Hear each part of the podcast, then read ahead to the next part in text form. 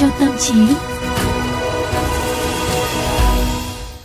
Quý vị và các bạn thân mến, chúng ta đang cùng đến với chương trình Vitamin cho tâm trí số cuối tuần được phát sóng trên kênh VOV Giao thông. Và mỗi số sẽ là một câu chuyện, một chia sẻ cũng như ý kiến giải đáp thắc mắc của các chuyên gia. Và riêng số cuối tuần là chương trình đặc biệt chúng ta sẽ cùng trò chuyện với tiến sĩ văn học Trần Ngọc Hiếu để chia sẻ cùng nhau những câu chuyện liên quan đến văn hóa đọc, những sự kiện đáng chú ý liên quan đến sách vở, hay nói rộng hơn là đời sống của chữ nghĩa. Mở đầu, chúng ta sẽ cùng bắt đầu với nhịp sống và sách.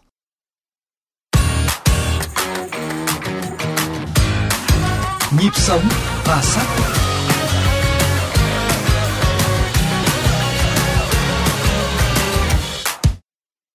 Mục Nhịp sống và sách ngày hôm nay xin được giới thiệu với các bạn những cuốn sách, những tác phẩm xoay quanh chủ đề vẻ đẹp của ngày thường. Thế nào là một ngày bình thường? Đó là một ngày chúng ta thức dậy, lao động, nghỉ ngơi trong vòng 24 tiếng đồng hồ. Cuộc sống cá nhân của chúng ta và đời sống xã hội vận hành theo nhịp điệu đã trở thành quán tính. Chúng ta sống với những nỗi lo âu thiết thực để duy trì cân bằng đời sống vật chất và tinh thần của mình nhưng chúng ta cũng tìm kiếm những điều gì đó để những ngày thường chúng ta sống không trở nên nhạt nhòa, lãng phí vì thiếu đi ý vị, ý nghĩa. Ta tự hỏi, đời thường phải chăng chỉ là những khoảnh khắc nối tiếp nhau trong hiện tại?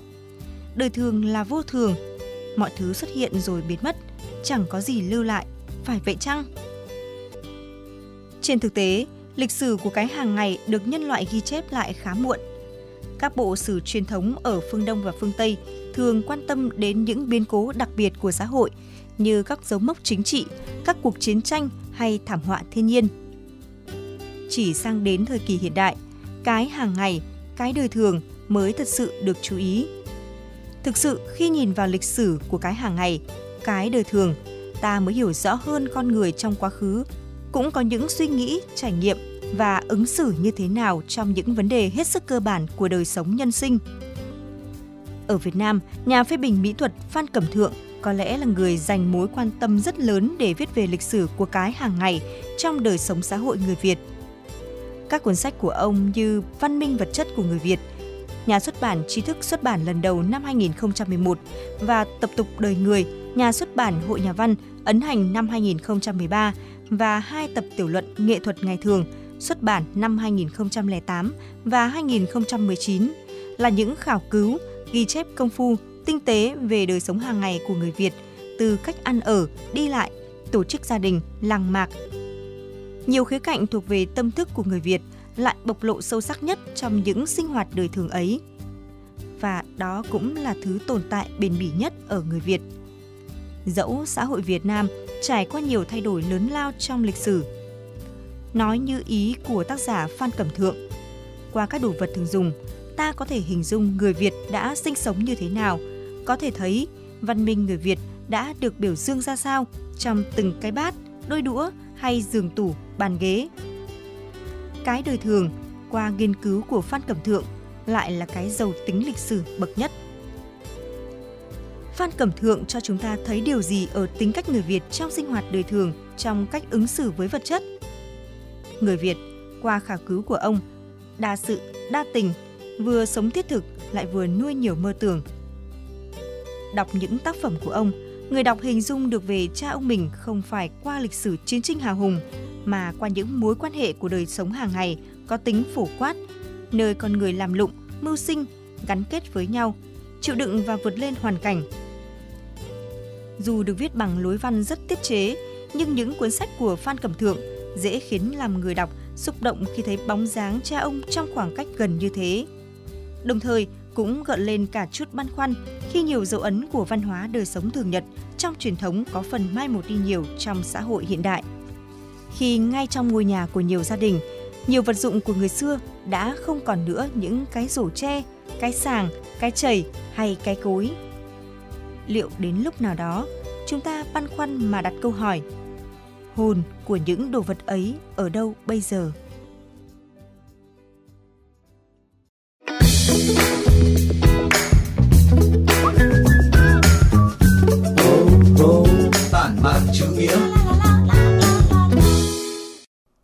Quý vị và các bạn thân mến, tuần này Hà Nội và nhiều tỉnh thành trên miền Bắc thường có mưa lớn. Theo cách gọi của dân gian thì chúng ta đang bước vào mùa mưa ngâu và xung quanh cơn mưa này có cả một truyền thuyết về nó mà có thể nhiều người, nhất là các bạn trẻ cũng chưa biết rõ. Vậy thì trước hết anh Hiếu có thể giới thiệu lại sự tích mưa ngâu được không ạ? À, xin chào chị Thư và xin chào các quý vị nghe đài. À, mưa ngâu là tên gọi của những cơn mưa xuất hiện vào đầu tháng 7 âm lịch ở Việt Nam hàng năm. Thì trong dân gian chúng ta có câu tục ngữ là vào mùng 3 ra mùng 7, nghĩa là sẽ có mưa vào các ngày mùng 3 đến tháng 7 âm lịch từ 13 đến 17 và 23 đến 27. Các cơn mưa thì nó thường không liên tục giả dích và vì thế người ta mới có một cái cụm từ là trời mưa sụt sùi để chỉ những cơn mưa ngâu. Cái cơn mưa này thì có cả một cái sự tích liên quan đến nó và có cả dị bản ở cả Trung Quốc lẫn Việt Nam. Thì ở đây tôi sẽ nói cái dị bản ở Việt Nam trước. Thuở xưa thì có một cái vị thần chăn trâu của Ngọc Hoàng tên là Ngưu Lang vì say mê nhan sắc của một tiên nữ phụ trách việc dệt vải tên là chức nữ, nên bỏ bể việc chăn trâu để trâu đi nghênh ngang vào điện Ngọc Hư. Chức nữ cũng vì mê tiếng sáo của Ngưu Lang nên trễ nải việc dệt vải. Ngọc Hoàng thượng đế giận dữ, bắt hai người phải ở cách xa nhau, ngửa đầu sông Ngân Hà, kẻ ở cuối sông. Nhưng về sau thì Ngọc Hoàng nghĩ lại, thương tình nên ra ơn cho Ngưu Lang và chức nữ mỗi năm được gặp nhau một lần vào đêm mùng 7 tháng 7 âm lịch. Khi tiễn biệt nhau Ngưu Lang và chức nữ khóc sướt mướt, Nước mắt của họ rơi xuống trần hóa thành cơn mưa và được người Trần gian đặt tên là mưa ngâu, thông thường là vào tháng 7 âm lịch và họ gọi là ông ngâu, bà ngâu hay còn gọi là vợ chồng ngâu. Thời bấy giờ thì sông Ngân Thiên Đình không có một cây cầu nào cả, nên Ngọc Hoàng mới ra lệnh là cho làm cầu để Ngưu Lang và chức nữ được gặp nhau. Các phường thợ mộc ở trần thế được vời lên trên trời để xây cầu. Các phường thợ mộc mạnh ai đế làm, không ai nghe ai. Kẻ muốn làm kiểu này, người muốn làm kiểu kia. Đến kỳ hạn mà cầu vẫn chưa xong, Ngọc Hoàng bực tức bắt tội các phường thượng mộc hóa kiếp làm quạ, lấy đầu sắp lại làm cầu để cho Ngưu Lang và Trương nữ gặp nhau. Cái cây cầu mà để Ngưu Lang và Trương nữ gặp nhau vì thế có tên là cầu ô thước. Bị hóa làm quạ thì các phường thượng mộc lại càng giận hơn, vì thế thì cứ tới tháng 7, loài quạ lại họp nhau để bàn việc là chuẩn bị lên trời bắt cầu ô thước. Khi gặp nhau thì nhớ lại chuyện xưa nên chúng lại lao vào cắn mổ nhau đến xác sơ lông cánh. Như vậy thì sự tích mưa ngâu là câu chuyện liên quan đến chòm sao chức nữ Vega và Ngưu Lang tại Anter và giải Ngân Hà. Ngoài ra nó cũng là cách dân gian lý giải vì sao loài quạ cứ đến tháng 7 lại sắc sơ lông lá. Vậy theo anh thì ý nghĩa của sự tích này là gì? À, nó có đơn thuần là cách người xưa giải thích một hiện tượng tự nhiên hay không ạ? Đúng là câu chuyện Ngưu Lang chức nữ ấy, thì trước hết nó làm cách giải thích bằng tư duy huyền thoại về các hiện tượng tự nhiên Tuy nhiên, câu chuyện về Ngưu Lang chức nữ thì có thể so sánh với nhiều mối tình đẹp ở trong hệ thống huyền thoại thế giới. Qua cái câu chuyện mà tôi vừa kể vắn tắt cho quý vị bạn nghe đài thì chúng ta thấy là câu chuyện này nó có cả đam mê này, có cả tội lỗi này, có cả ly biệt này, có cả sự hội ngộ này, rồi có cả sự khoan dung và vị tha nữa. Và cái câu chuyện huyền thoại này thì nó còn có những cái ý nghĩa văn hóa và nó được lan tỏa trong nhiều nước Đông Á và dẫn đến rất là nhiều tập tục thú vị liên quan đến ngày thất tịch tức là ngày mùng 7 tháng 7 khi Ngưu Lang và chức nữ hội ngộ chẳng hạn như là đối với người Trung Quốc ấy, thì lễ thất tịch nó là một cái lễ hội rất là quan trọng có nhiều hình thức tổ chức lễ hội trong dịp Tết thất tịch này ở bên Trung Quốc. Trong đó cái phong tục phổ biến nhất đó là vào đêm mùng 7 tháng 7 thì những người phụ nữ cầu nguyện để có đôi bàn tay khéo léo, chắc là học theo là chức nữ để dệt vải đúng không ạ? Trong ngày này thì các cô gái trẻ thì lại trưng bày các vận dụng nghệ thuật tự tạo để cầu mong lấy được ông chồng tốt. Ở Nhật Bản thì cũng có lễ hội thất tịch kỷ niệm ngày gặp gỡ giữa Orihime tức là chức cơ tức là sao chức nữ và hikoboshi tức là ngạn tinh tức là sao ngưu lang và cái lễ hội này thì được gọi là tanabata và ngày lễ hội này thì người nhật viết mong ước của mình vào những mảnh giấy nhiều màu sắc gọi là Tanzaku rồi treo lên cành trúc trước cửa nhà và để cầu khấn Orihime giúp họ khéo léo hơn trong công việc may vá, viết chữ đẹp cũng như mong muốn Hikoboshi sẽ mang đến cho họ những vụ mùa bội thu và sự thịnh vượng. Còn đối với trẻ em thì Tanabata Matsuri là một ngày hội lớn ở trường và ở nhà thì bọn trẻ sẽ cùng nhau trang trí cho các cành trúc mà ở đó chúng sẽ treo những mảnh giấy ghi rõ mơ ước của mình. Ở Hàn Quốc thì cái ảnh hưởng của sự tích ngưu lang chức nữ nó cũng đi vào trong đời sống văn hóa, chẳng hạn như là ở Hàn Quốc thì có lễ hội của Chisok. Chisok thì rơi vào khoảng thời gian khi mà thời tiết nóng nực qua đi và mùa mưa bắt đầu. Mưa rơi vào trong ngày này thì được gọi là nước Chisok và bí ngô, dưa chuột, dưa hấu bắt đầu phát triển mạnh trong thời gian này và vì thế chúng được dùng rất nhiều trong lễ hội. trong lễ hội chi sốc thì người Hàn Quốc sẽ tắm với nước mưa với mong muốn là có sức khỏe tốt rồi họ có ăn bánh mì, bánh nướng. Chi sốc còn được biết đến như là một lễ hội thưởng thức đồ ăn làm từ lúa mì bởi sau ngày lễ chi sốc thì những cơn gió lạnh sẽ làm hỏng hương vị lúa mì. Có lẽ tôi nghĩ là ít quý vị nghe đài đặc biệt là các bạn trẻ biết đó là ngày lễ thất tịch ấy, đối với người Trung Hoa trong truyền thống ấy, thì đó là một cái dịp bày tỏ tình yêu chân thành bởi vì cái chuyện ngưu lang chức nữ nó là điển hình cho một cái mối tình khăn khít bền chặt À, do đó thì người Trung Hoa trong truyền thống thì coi cái ngày lễ thất tịch nó giống như một ngày lễ tình yêu. Tuy nhiên thì à, theo nhiều nhà nghiên cứu thì hiện giờ thì ngoại trừ một số khu vực ở nông thôn Trung Hoa thì cái tập tục coi ngày tiết thất tịch như là một cái ngày lễ tình yêu, nơi mà các cặp đôi yêu nhau bày tỏ tình cảm chân tình của mình, thì nó đã bắt đầu vắng bóng và biệt tích. Thế hệ trẻ Trung Hoa bây giờ họ hào hứng hơn với cái ngày lễ tình nhân Valentine vào ngày 14 tháng 2 và từ câu chuyện về việc lễ thất tịch như là lễ tình nhân bị lãng quên ở Trung Hoa thì tôi nghĩ đến việc nhiều ngày lễ có xuất xứ từ phương Tây hiện đang áp đảo khá nhiều trong đời sống văn hóa phương Đông đương đại. Chẳng hạn như là ngoài lễ Valentine thì mấy năm gần đây chúng ta còn có thêm những lễ như là lễ Giáng sinh, lễ Halloween hay là ngày của mẹ. Vậy anh nghĩ gì về hiện tượng này ạ? Tôi nghĩ đây là một câu hỏi rất là hay bởi vì là một mặt thì chúng ta phải ghi nhận sự du nhập và được ưa chuộng của các lễ hội có xuất xứ phương Tây này như là một cái hiện tượng mà chúng ta cần phải chấp nhận ở thời đại toàn cầu hóa.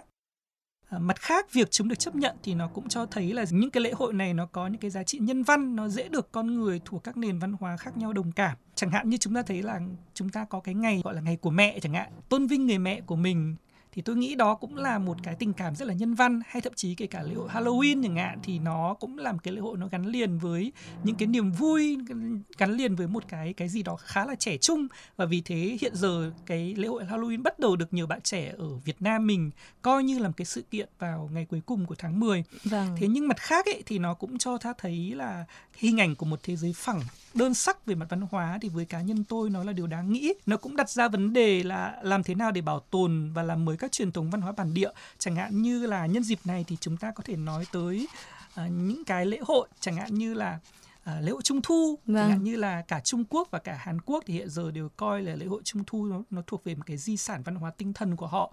Và họ có những cái hình thức để làm cho cái lễ hội trung thu đó nó trở thành một cái sự kiện văn hóa mang tính toàn dân thì tôi nghĩ là những cái lễ hội này nó được nhiều người đặc biệt là các bạn trẻ ở trong các cái nước phương đông họ chờ đón hơn Dạ vâng. Và trở lại với câu chuyện về mưa ngâu thì à, chúng ta sẽ nói thêm về hình ảnh cơn mưa mà gắn liền với sự tích mối tình ngưu lang trước nữ trong văn học nghệ thuật ạ. Anh Hiếu có thể cho các bạn nghe đài biết thêm thông tin về đề tài này không ạ? Chúng ta thấy là cái cơn mưa ngâu gắn liền với cái sự tích đầy âm hưởng cảm thương này đã gợi rất nhiều cảm hứng cho các sáng tác nghệ thuật. Chỉ nói ở trong thời hiện đại thôi thì một trong những bản nhạc tiền chiến đầu tiên và có giá trị bất hủ. Đấy chính là bản giọt mưa thu của nhạc sĩ đặng thế phong. Thì bản nhạc này nó còn có tên là vợ chồng ngâu. Cơn mưa ngâu thì nó dễ gợi ra cái cảm thức về sự ly biệt về sự xa cách. Thì nhạc sĩ lam phương ở trong bài thơ thu sầu thì cũng có những ca từ rất là não nùng như là người từ ngàn dặm về mang nỗi sầu nhịp cầu ô thước hẹn đến mai sau. À, nhà thơ nguyễn bính thời đất nước chia cắt làm hai miền thì có bài thơ đêm sao sáng nhân vật trữ tình ở trong bài thơ nhìn lên trời sao mà nhớ đến người yêu xa cách của mình nó ông viết rất là xúc động. Đây là khổ thơ mở đầu. Đêm hiện dần lên những chấm sao lòng trời đương thấp bỗng nhiên cao sông ngân đã tỏ đôi bờ lạnh. Ai biết cầu ô ở chốn nào? À, có lẽ thế hệ lớn lên trong những năm 90 như tôi thì đều quen với giai điệu của bài Mưa Ngâu của nhạc sĩ Thanh Tùng. Thì bài hát này nói về một tình yêu không trọn vẹn nhưng mà giai điệu và cái âm hưởng của nó rất là tươi sáng. Thì tình yêu ở trong bài hát mưa ngâu của nhạc sĩ thanh tùng là tình yêu có mất mát có chia lìa nhưng đó vẫn là trạng thái tình cảm đẹp đẽ nhất đáng nâng niu nhất của loài người. Và tôi tin là cái hình ảnh cơn mưa ngâu này nó vẫn sẽ đi vào nhiều sáng tác văn học nghệ thuật bởi vì nó gắn với một cái đề tài phổ quát nhất của văn chương nghệ thuật đấy là tình yêu. Dạ vâng. Tiêu điểm trong tuần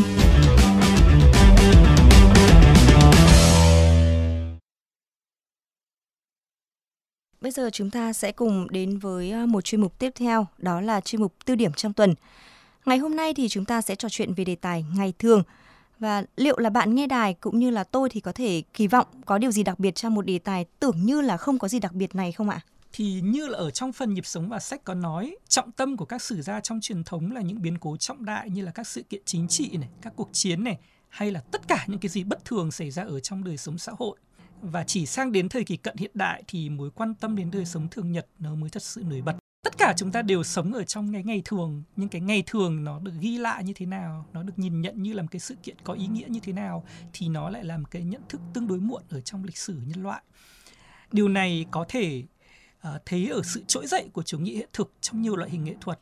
Hội họa trong truyền thống của chủ nghĩa thực thì nó quan tâm nhiều đến không gian xã hội và các đề tài xã hội hay là chúng ta thấy là ở trong tiểu thuyết của Honoré de Balzac chúng ta thấy rằng là là bắt đầu từ chủ nghĩa hiện thực cái gọi là đời thường ấy nó được quan tâm, nó được mô tả với một cách rất là tỉ mỉ, rất là cận cảnh. Hay là chúng ta sẽ thấy là cái thể loại cái cái loại hình nghệ thuật được coi là ra đời muộn nhất của nhân loại là điện ảnh chúng ta vẫn gọi là điện ảnh là là nghệ thuật thứ bảy đúng không ạ vâng. thì cái thước phim đầu tiên của anh em nhà Lumière vào năm 1895 nó chỉ ghi lại cái cảnh tượng là một cái đoàn tàu nó chạy vào trong ga thôi vâng. đấy có nghĩa là gì mà công chúng thời kỳ đó thì người ta coi là hoạt cảnh rất đỗi là đời thường ấy làm cái gì đó gây kinh ngạc bởi vì lần đầu tiên là có một loại hình nghệ thuật thẳng vâng. từ đời sống lên trên cái màn chiếu đó đời thường là cái khoảng không gian và thời gian mà tất cả chúng ta thì không phân biệt giai cấp, giới tính chủng tộc đều nếm trải. Vâng ạ. Và theo như anh chia sẻ thì à, chúng ta có thể thấy đời thường hóa ra lại là một đề tài mênh mông cho nghệ thuật. Nhưng ngày hôm nay thì chúng ta sẽ thu hẹp chủ đề buổi trò chuyện một chút ạ. Tôi muốn nói đến một tín hiệu của đời thường, đó là những âm thanh đô thị. Và nhắc đến âm thanh đô thị thì người ta thường nghĩ đến những tiếng ồn của nó. Thậm chí là người ta còn nói đến vấn đề ô nhiễm tiếng ồn ở đô thị ạ. Và tôi tò mò muốn biết là văn chương nghệ thuật thì đã biểu đạt âm thanh của đô thị như thế nào ạ? Cảm ơn câu hỏi của chị Thư. Thì ờ, đô thị là một cảnh quan âm thanh. Có rất nhiều âm thanh để tạo nên cái không gian cảnh quan này, chẳng hạn như chúng ta có âm thanh tự nhiên như tiếng chim, tiếng gió, tiếng lá rụng, tiếng mưa. À, chẳng hạn là trong ký ức của nhà thơ Thanh Tùng về Hà Nội thì thành phố này là một không gian có tiếng sóng của hồ Tây này, có tiếng lá rụng nơi quán nhỏ, có tiếng rêu phong thầm thì ở trên thành cổ và tôi xin đọc một đoạn từ bài thơ có tên là Hà Nội của ông. Những chiều thu hăm hở tôi đi, hồn đánh võng với hơi răng thấp thoáng, từ gốc cây già đến mặt hồ xương, từ ngàn xưa đến tận hôm nay, quán ngập lá và mắt em đen thế, rượu không say, chỉ đủ để buồn thôi. Nhưng mà đúng là đặc trưng của âm thanh đô thị thì nó là những âm thanh nhân tạo, là tiếng người, tiếng xe, tiếng đài, tiếng loa. Nhưng mà chúng ta cũng thấy là nhiều âm thanh nhân tạo thì nó đã trở thành ký ức thị dân rồi ví dụ như là tiếng tàu điện vâng. đúng không? đó là âm thanh gợi niềm hoài cổ trong rất nhiều sáng tác về Hà Nội kể cả những cái thế hệ mà lớn lên thì tàu điện đã vắng bóng rồi ví dụ vâng. tôi nhớ đến bài phố cổ của nhạc sĩ Nguyễn Duy Hùng cái tiếng tàu điện đó nó đã trở thành cái âm thanh gợi niềm hoài cổ trong rất là nhiều các sáng tác về thành phố này hay là rồi tiếng loa tiếng đài chắc là chị Thư cũng biết là đã có lúc thì người ta rất là bức xúc với cái âm thanh của tiếng loa phường. Vâng. nhưng mà chúng ta ít biết rằng là cái tiếng loa phường ấy thì nó đã từng làm cái biểu tượng lịch sử. Chẳng hạn như chúng ta nghe bài bài ca Hà Nội có một câu là tiếng loa truyền về tin thắng trận uh, chiến công này hẳn có tay em chẳng hạn.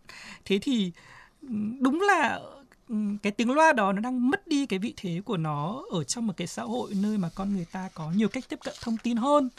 Nhưng mà cũng có người thì nuối tiếc về sự vắng bóng của âm thanh như tiếng loa bởi vì chị thư cứ nghĩ mà xem đó là cái thứ âm thanh từng có một cái chức năng nối kết con người tại một thời điểm ở nhiều nơi khác nhau chúng ta cùng đón nhận một bản tin và cùng có chung một niềm cảm xúc ví dụ như là nhạc sĩ Hoàng Hiệp khi nhớ về Hà Nội thì có những cái cảm xúc là nhớ đến đêm 30 vâng. thì hướng về Ba Đình để lắng nghe cái thơ chúc Tết của Hồ Chủ tịch chẳng hạn thì không nhiều âm thanh ở trong đời sống bây giờ nó có khả năng nối kết con người về mặt cảm xúc như thế đúng không? Vâng. Tiếng đài cũng vậy thì chúng ta sẽ thấy rằng là nhạc nhạc hiệu của các chương trình phát thanh này, giọng đọc của những phát thanh viên thì nó in rất sâu vào trong tâm trí của nhiều bạn nghe đài. Và để rồi đến một lúc nào đó, chúng bắt đầu trở thành những tín hiệu của ký ức, của kỷ niệm. Thì cũng như lần trước, khi tôi nói về hoa sữa thì tôi có nói một ý, đó là nghệ thuật không chỉ phản ánh đời sống đâu, mà nó còn cấp ý nghĩa cho đời sống. Thì những âm thanh của đô thị cũng vậy, những tiếng còi tàu này, tiếng loa, tiếng đài, tiếng dao, nó đều có thể trở thành những biểu tượng nghệ thuật trong những tác phẩm về đô thị. Vâng và anh có vừa nói đến tiếng giao À, ờ, với tôi thì tiếng giao gắn liền với hình ảnh của những gánh hàng rong trên đường phố. Tôi nghĩ là âm thanh này và cũng như là hình ảnh này thì cũng đã đi nhiều vào sáng tác về đề tài đô thị ạ. Vậy anh đánh giá như thế nào về sự thể hiện hình ảnh này trong văn học nghệ thuật? Vâng, thưa chị Thư, thì vấn đề những gánh hàng rong ý, nó là vấn đề mà chúng ta có thể nhìn nhận nó qua nhiều góc độ từ góc độ kinh tế thì có nhiều nhà nghiên cứu họ đã chỉ ra rằng rồi là hàng rong nó là một nét đặc trưng của kinh tế đường phố ở Việt Nam. Từ góc độ văn hóa thì rất nhiều người cho rằng là hàng rong và những tiếng giao thì cũng từng được ghi nhận như là một nét bản sắc của văn hóa đô thị Việt Nam. Tôi đọc khá nhiều những cái tản văn tùy bút viết về Hà Nội hay là viết về Sài Gòn ý, có nhiều tác giả băn khoăn là nếu như đường phố Hà Nội hay Sài Gòn mà vắng đi hình ảnh của những cái hàng rong hay những tiếng giao thì thành phố này mất mát một cái điều gì đó rất đỗi là thân thuộc và gợi nhiều cảm xúc. Năm 2019 thì tôi đã tham dự một cái triển lãm nghệ thuật đương đại của một nhóm nghệ sĩ ở Hà Nội. Họ đã kết hợp ừ, trình diễn và nghệ thuật sắp đặt. Cái triển lãm có tên là Gánh hàng rong và những tiếng giao trên đường phố Hà Nội. Thì như vậy rõ ràng là những cái hình ảnh này nó nó gợi cảm hứng cho ngay cả những cái nghệ sĩ có tính là cách tân nhất cơ. Vâng. Từ góc độ quản trị xã hội thì chúng ta phải thấy là những gánh hàng rong họ là những người lao động rất là bấp bênh, họ hiện diện giữa đường phố nhưng lại cũng không thuộc về đường phố. Ở văn chương nghệ thuật thì nó quan tâm đến con người ở những nếm trải, ở những chịu đựng của họ ở trong đời sống. Nó nhạy cảm trước cái tình thế bấp bênh của những con người lao động nhỏ bé ở trong xã hội hiện đại nên nguồn thu nhập của họ đang bị cạnh tranh nhiều với các siêu thị hay mới nổi lên gần đây đó là bán hàng online. Vâng. À, tuy nhiên thì đối với tôi nhé thì siêu thị hay bán hàng online nó không gợi được nhiều cảm xúc như gánh hàng rong là một phần rất là quan trọng đó là nó liên quan đến tiếng giao thì tiếng giao của hàng rong của người Việt nó làm cái âm thanh nó gợi rất nhiều cảm xúc thứ nhất là nó rất là giàu tính nhạc chị vâng. cứ nghĩ mà xem đó là những người giao những cái câu giao nó nó tận dụng cái sắc thái biểu cảm của tiếng Việt nó vốn là cái thứ tiếng có kho vần rất là phong phú rồi tiếng Việt của chúng ta thì nó lại là cái thứ tiếng nó có thanh điệu và vì thế nghe những lời giao thì ta cảm giác là cái cái lời giao ấy nó có có cao độ này, có trường độ này, thậm chí có cả sắc thái nữa. Vâng. Và đấy là lý do mà rất là nhiều các cái nhạc sĩ hiện đại họ đã thu âm những cái tiếng giao ngoài đường phố và đưa vào những cái bản hòa âm của mình chẳng hạn như chúng ta nghe bài gió mùa về của nhạc sĩ Lê Minh Sơn thì là nhạc sĩ Lê Minh Sơn cũng đã lồng cái tiếng giao để đưa vào trong cái bản hòa âm của mình hay mới đây nhất thì trong cái dự án là nhạc trị contemporary của Hà Lê thì có bài nhớ mùa thu Hà Nội thì Hà Lê là có đưa cái tiếng giao bánh dày bánh giò các thức quà của Hà Nội vào trong cái bản nhạc của mình và nó làm cho cái bản nhớ mùa thu Hà Nội của Hà Lê nó nó sống động tươi tắn chứ nó không chỉ man mác một cái nỗi buồn như là những cái bản nhớ mùa thu Hà Nội mà chúng ta vẫn thường nghe. À, tuy nhiên ý, thì trong cái quan sát ban đầu của tôi về sự thể hiện hình ảnh gánh hàng rong ở nhiều loại hình nghệ thuật khác nhau ví dụ như là trong nhiếp ảnh này ở trong âm nhạc này hay ở trong thơ ca thì tôi đều thấy là hình ảnh này nó đang được khai thác nó hơi bị mòn. Có nghĩa là chúng ta thường rất là dễ biến những cái gánh hàng rong hay là à, những cái tiếng giao nó trở thành những cái tín hiệu đẹp. Thế thì trong một số trường hợp thì cái đẹp ấy nó dễ che đi cái vất vả cái long đong cái lận đận cái bấp bênh của những kiếp sống mà họ phải nương vào đường phố. Viết về họ gây mùi lòng thôi đối với tôi là chưa đủ mà phải làm sao để văn chương nghệ thuật đào sâu được vào những gì mà những con người ấy nếm trải để họ thật sự hiện diện chứ không phải chỉ là những gương mặt bị khuất đi. Tôi thấy rất nhiều bức ảnh chụp những người gàng rong là gì là làm cho họ khuất mặt đi. Vâng. tức là gì? Họ hiện diện nhưng mà họ chỉ như là những cái nét chấm phá ở trên đường phố thôi. Hơn là họ cũng là những con người sống ở giữa đô thị này với rất nhiều những cái chân chuyên rất nhiều những cái cái nỗi niềm của họ với những cái cơ cực của họ thì tôi nghĩ là cái cách khai thác ở trong cái cái hình ảnh người bán hàng rong và tiếng giao hàng ở trong văn học nghệ thuật của chúng ta hơi bị mòn sáo. Vâng, vậy à, anh có thể giới thiệu một tác phẩm nào viết về tiếng giao và những à, gánh hàng rong gợi cho anh nhiều cảm xúc nhất ạ? Vâng, ở đây thì tôi xin giới thiệu một cái uh, trích đoạn từ trong một cái bài tản văn của nhà văn Lê Minh Hà có tên là Tiếng xưa. Thì đây là một cái bài tản văn in trong tập tùy bút của cô có tên là Thương thế ngày xưa do nhà xuất bản Kim Đồng ấn hành thì nhà văn Lê Minh Hà khi hoài niệm về những cái năm tháng bao cấp có rất nhiều ký ức dội về trong đó có những ký ức về những tiếng giao hàng. À, đặc biệt là trong ấn tượng của của nhà văn Lê Minh Hà thì chị bị ám ảnh bởi gì? Bởi những tiếng giao của những người bán hàng rong họ là đàn ông. Lúc nay thì chúng ta hay thường nghĩ là cái những cái hàng rong nó gắn liền với phụ nữ. với người phụ nữ. Nhưng mà chị Lê Minh Hà thì lại chị rất ám ảnh với những người đàn ông họ cũng phải lăn lộn giữa phố phường. Họ và à, cái tiếng giao mà trong cái bài tản văn của chị Lê Minh Hà đó là tiếng giao gắn liền với rất nhiều những cái loại mặt hàng không chỉ là tiếng giao bánh đúc tiếng giao kê mà còn có rất nhiều cái tiếng giao. Cái quan sát của tôi thì những tiếng giao này nó nó đang bị mất đi ở trong đời sống đô thị rồi. Chẳng hạn như là đã lâu rồi tôi không thấy ai là giao mua chiếu. Vâng. hay là chị Lê Minh Hà còn nói đến cái việc là ngày xưa người ta còn giao bán giường nữa cơ. Vâng. thì rõ ràng là những cái việc như là giao giao chiếu này hay là giao uh, bán giường là nó không còn hiện diện ở trong đời sống đô thị của chúng ta nữa rồi. Thế thì uh, sau đây tôi sẽ xin đọc một cái trích đoạn trong bài tản văn tiếng xưa. Nó liên quan đến cái tiếng giao của người đàn ông. 30 năm có lẽ rồi tôi vẫn buồn buồn tưởng tới một dáng người bao trưa bao chiều vẫn âm thầm vắng lọc cọc xe bò kéo đi về phía ô đống mác ông cụ đi chậm chậm. Cái đòn gánh không nhún nhảy như trên vai mấy bà đi chợ huyện hay mấy chị gánh tơ xuống chạy tầm vẫn cho tôi nhộng sấy năm sửa năm xưa. Cái đòn gánh thẳng đũn, ngây đơ trên vai ông. Mà thứ hàng ông gồng gánh hàng ngày đâu có nhẹ là những chiếc làn được làm từ sắt phế liệu.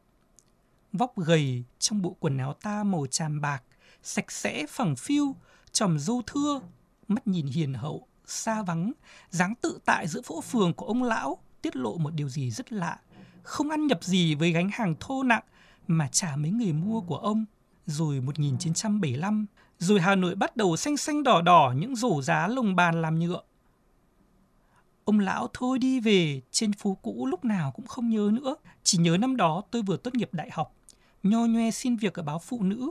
Có lần đi lấy tin dễ mạn ô đống mác, tôi đã lân la hỏi về ông cụ không rõ tuổi tên và địa chỉ cũng không. Ông lão từ đâu lại xóm nghèo không biết, sau hòa bình lập lại. Ngày ngày đi rong phố với món hàng nghèo và nặng nuôi người vợ liệt, lặng lẽ tháng ngày. Bà lão mất rồi, ông lão cũng mất rồi chị ạ. Chị cán bộ phụ nữ phường thong thả kể, lòng tôi gió từ bao mùa lặng im, về bao cuộc đời lặng im. Phú rất hiền, ngõ rộng, quen từ tuổi bé, rồi ngõ chật dần với những bàn ghế và quang gánh và những mặt người vừa sởi lời vừa đăm chiêu. Toàn những bác, những cô hàng xóm gần hàng xóm xa cả. Bao nhiêu người trong số đó tôi biết khi họ còn là con gái, rồi họ lên tuổi mẹ, tuổi bà. Bao người trong đó đã đi qua trọn vẹn thời bao cấp, đã âu lo khi tuổi già nhà máy ít việc dần. Và cái nghề nhận sổ lương hưu với họ là thêm một chút dấn vốn để bắt đầu một sự nghiệp mới với những lo âu mới vì chồng, vì con, vì cháu. Gánh cháo sườn, gánh bún, chõ xôi, nồi ngô luộc, nghe lao sao mỗi tiếng mời chào. Biết, chắc không ai tuổi ấy lại hình dung cho mình một tuổi già vất vả như thế này. Lòng vẫn ấm những đam mê. Vâng, xin cảm ơn anh Hiếu về những chia sẻ của anh à, cho chương trình ngày hôm nay. Một lần nữa thì tôi xin cảm ơn à, chị Thư và cảm ơn quý vị nghe đài đã lắng nghe cuộc trò chuyện của chúng tôi về đề tài ngày thường và chúc các quý vị Ờ, sẽ luôn luôn có những ngày bình thường đầy ý nghĩa ở trong đời sống của mình.